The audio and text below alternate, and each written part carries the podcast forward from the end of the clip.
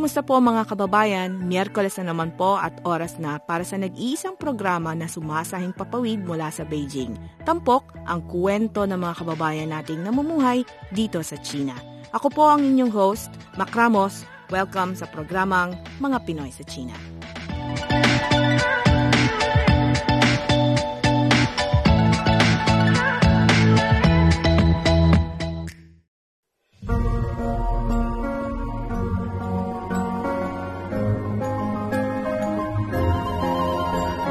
Kaugnay po ng Second Belt and Road Forum for International Cooperation na ginanap kamakailan sa Beijing, hatid po ng mga Pinoy sa China, ang panayam ni Ambassador Jose Santiago Santa Romana sa Chinese media.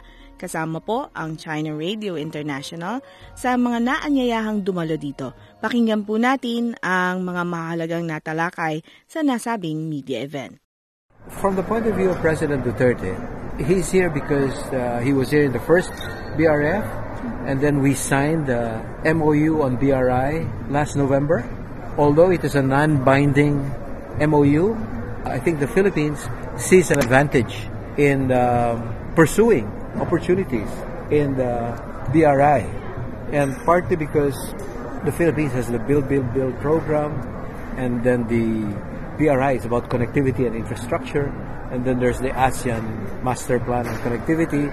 So there is an area where we see common interests and where we can find synergy to further boost the Philippine infrastructure program and to pursue further opportunities for more cooperation. So how many of the MOUs from last time, what percentage of them are being implemented?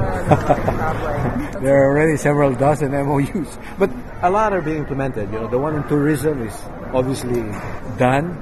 The one on infrastructure, the one on the irrigation project, it's called the Chico River. That's now being implemented. There is the Kaliwa Dam, the reservoir. That's also in the process of implementation. Those are done deals. There's more discussion, and it will happen soon, but maybe not in this. The one on the railway, there are two. One is the long one, the 600-kilometer one. We call it the Philippine National Railway South Long Haul. It's over 600 kilometers from Manila to the south. There's a short one from Subic to Clark.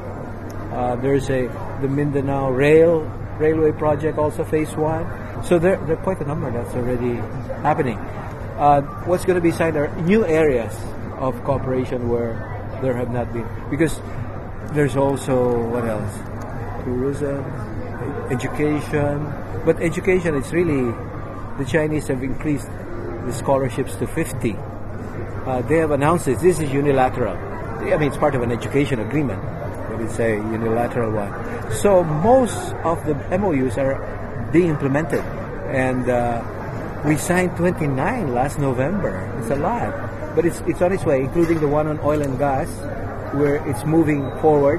We're discussing the terms of reference, how to implement the MOU so that we could start moving. That's being finalized, but it won't be announced at this particular occasion, but it's happening. What else? It will be finalized within this year. The terms of reference, you need it so as to start the project. So there are steps. So this is one more step to go forward. But we hope to go more steps within this year. That's the plan. Sir, what's your response to doubts expressed about the BRI? No, we have studied this. We've listened to this. We enter with our eyes open. Our compass is our national interest. Where we think it serves our interest, we will proceed. It doesn't mean we support everything. You see, we are more conscious of what the Philippines can gain from BRI. The Philippines has an investment credit rating. In other words, the international community, we have a respectable credit rating. Unlike other countries who don't have any, they're below. They're, what do they call it? Junk rating, We actually, for the past couple of years, are above. So we have the ability to repay. And that's why the fear of a debt trap for the Philippines is very remote, because we are proceeding carefully. Even if all the Chinese loans are implemented, it will still be less than 5% of our total foreign debt. As of present, there are only a couple, it's less than 1%. So we have no fear that we will not be able to pay. What we're doing is that because we're still eligible for ODA, the Philippines right now, in a couple of years we will graduate. So while we're still eligible, we want to maximize all the cheap source of funding we can get for Philippine economic development. And you know, what we're doing is really trying to come out with a diversified portfolio. The Japanese have a certain number of projects, the Chinese have, World Bank, ADB, AIIB. So it's spread out. It's not, I know there are some countries because they could not borrow from World Bank because of some concern, they only had to borrow. I mean, China was the only one willing to lend. And if you don't manage it well, you will fall into a trap or you will have some problems. In the case of the Philippines, it's, if we decide we don't need the money, we could proceed. But because there are, and because of the friendly relations right now, we want to maximize opportunities from all countries. You know, it doesn't have to be, we're not relying on China alone or Japan alone or one or two countries. It's a diversified portfolio that we seek. It's basically in line with our foreign policy. Friends to all, enemies to none. Maximize your gains, manage the disputes, you know, manage that so it does not become an obstacle to the development of bilateral relations. Do you already have the amount, the number of the Chinese assistance? How much will be it? Wait for it to be signed. I don't have the exact amount. Yeah. Okay. Because so there are two things. One is the Chinese assistance. The other one is the business contract. Yeah. Actually, which is much bigger, from what I understand. But they will give you the amount. It's the Secretary Lopez of the Department of Trade and Industry. He will be the one to. So China is catching up with Japan. Japan is still ahead. Japan is 9% of our total debt. China is just 1%. Even when they give everything under Duterte, 4.5%, less than 5. So there's still a gap. But the Japanese, they try to match. The Chinese offered like 8 billion. Remember after the visit of President Duterte 2016, the Japanese offered the same. They tried to match. But they are actually ahead because they've been in the Philippines longer. They've been giving. But the Chinese are fast, not catching up, but they're going real fast in terms of, you know, because during the contentious period, there were quite a number of years in China, there was no, barely any, none actually, no economic. Everything stopped. So it's just that it starts again. So the trajectory is going quite fast, quite well. Of course, there's still challenges. The issue really is how to balance it. You know, as I said, promote cooperation, economic cooperation, and then manage the dispute so that you have a balanced relationship. So that the dispute does not overwhelm the whole relationship and can be compartmentalized from the other aspects. So the Chinese side, did they commit a certain amount? You mentioned like 4.5%. That was 4.5%. That's based on the... Remember in October 2016, they had a figure. I think it's about 8 billion at that point. That's like you can borrow up to this. In other words, like this is like the commitment. You can borrow against this account, so to speak. So in that sense, the Japanese matched it also. So that's a loan, not the grant. Oh, the grant. The grant is something else. Maybe I don't know. I don't know the answer, but it's possible in the past 2 years that the Chinese are ahead because the Japanese don't really give grants. Very little. I don't know. I can't think right now because the Chinese are building 2 bridges across the Pasig. That's for free, and they built the drug rehabilitation center. That's for free also. And then the counter-terrorism weapons. That's also for free. So in recent, certainly the past year or two, the Chinese, I think, are ahead in terms of grant. But the Japanese before, you see, the Japanese paid reparations after World War II. But if you count from 1940, if you count only the Duterte period, I think they donated to the Marawi. So I don't know the comparison. They were quite significant in the Marawi in helping the rehabilitation of the destroyed city of Marawi. So it's difficult. I haven't seen a total, comparing the two in terms of grants. But let's just say that Japan's very active, China's very active, Australia also, the U.S. in different ways, because the U.S. is active in the military aspect, in the defense aspect. The Australians, to a certain extent, also, and they also have their economic assistance. But China and Japan will be the leading ones, aside from the World Bank and the multilateral institutions right now. Kumusta ang buhay-buhay ng mga kababayan natin dito sa China? Alamin sa programang Mga Pinoy sa China.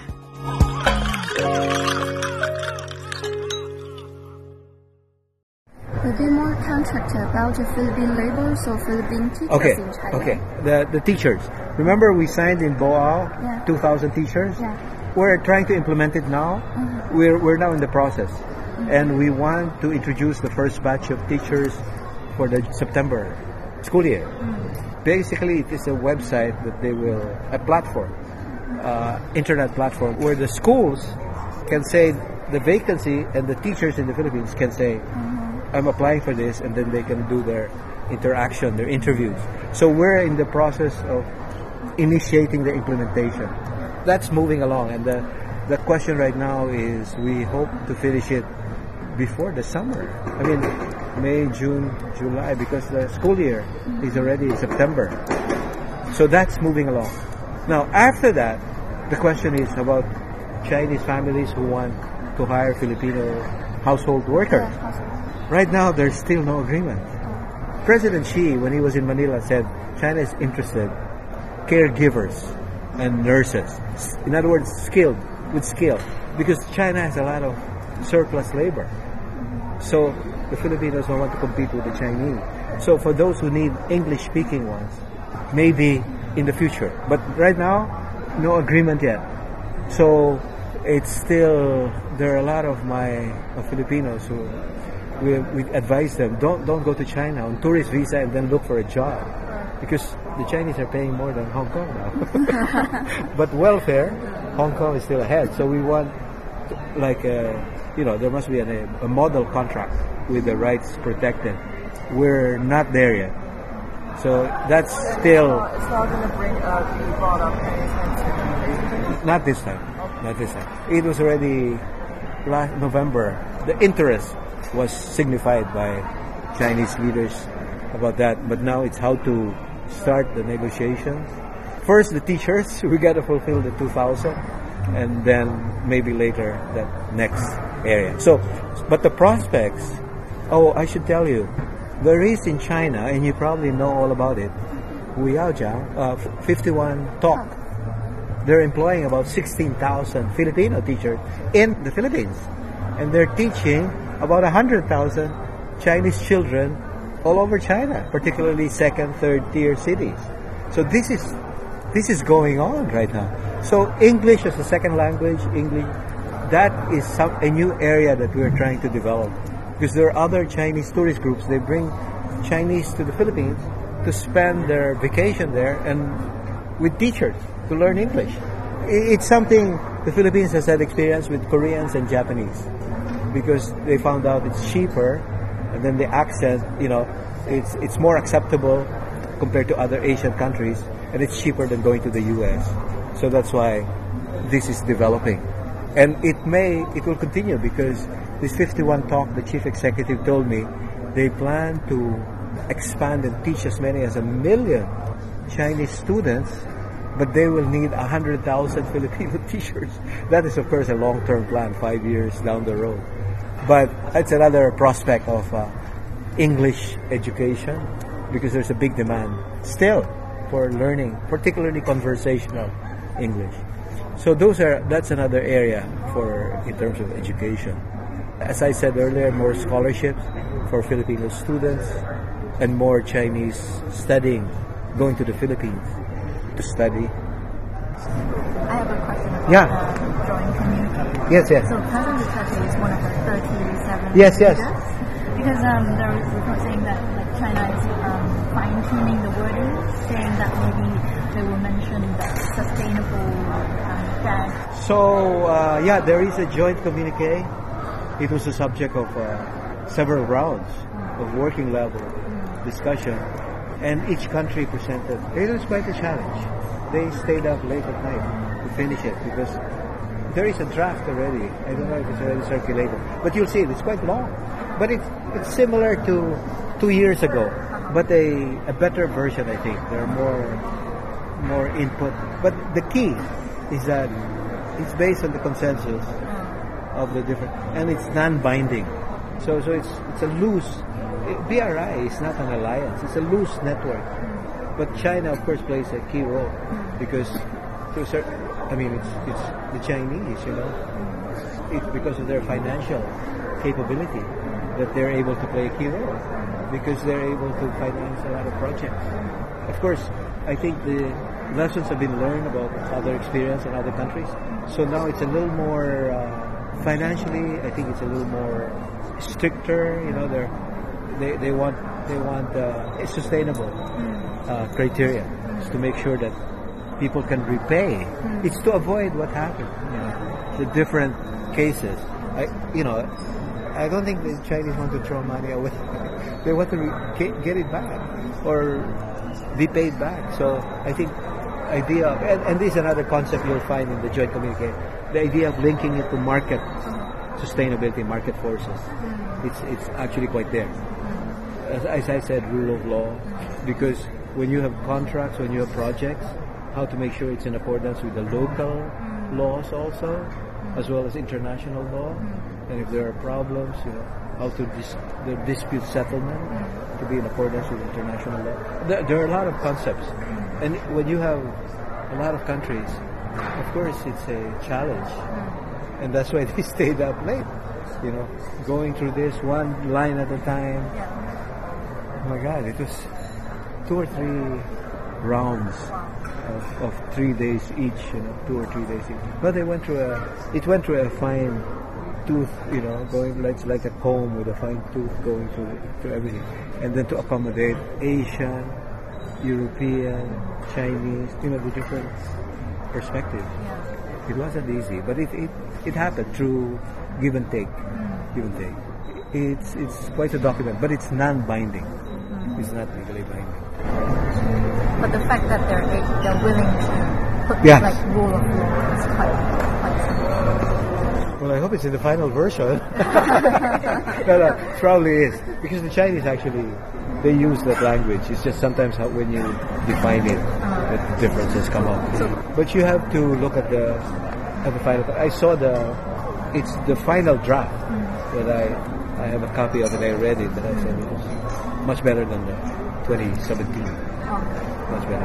I mean, it made more progress compared to 2017 was just the initial one, and it wasn't as clear, you know, or it was just the initial one. So I think as we move on, there are more lessons, I guess, from experience. So they try to combine that, and then more countries join in, so more perspectives enter the picture, and different countries have different concerns. You know, for us, the issue of the rights of migrants is very important here for the Philippines. So it was quite a process.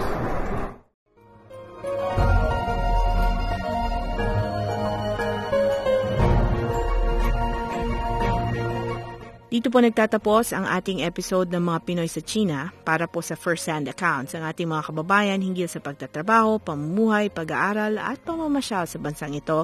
Pakinggan lang po ang aming mga episodes on demand sa CRI Filipino Service at abangan ang aming fresh episodes sa Facebook page ng Mga Pinoy sa China. Sa ngalan po ni Vera, ako po si Mac Ramos. Maraming salamat po sa inyong pakikinig.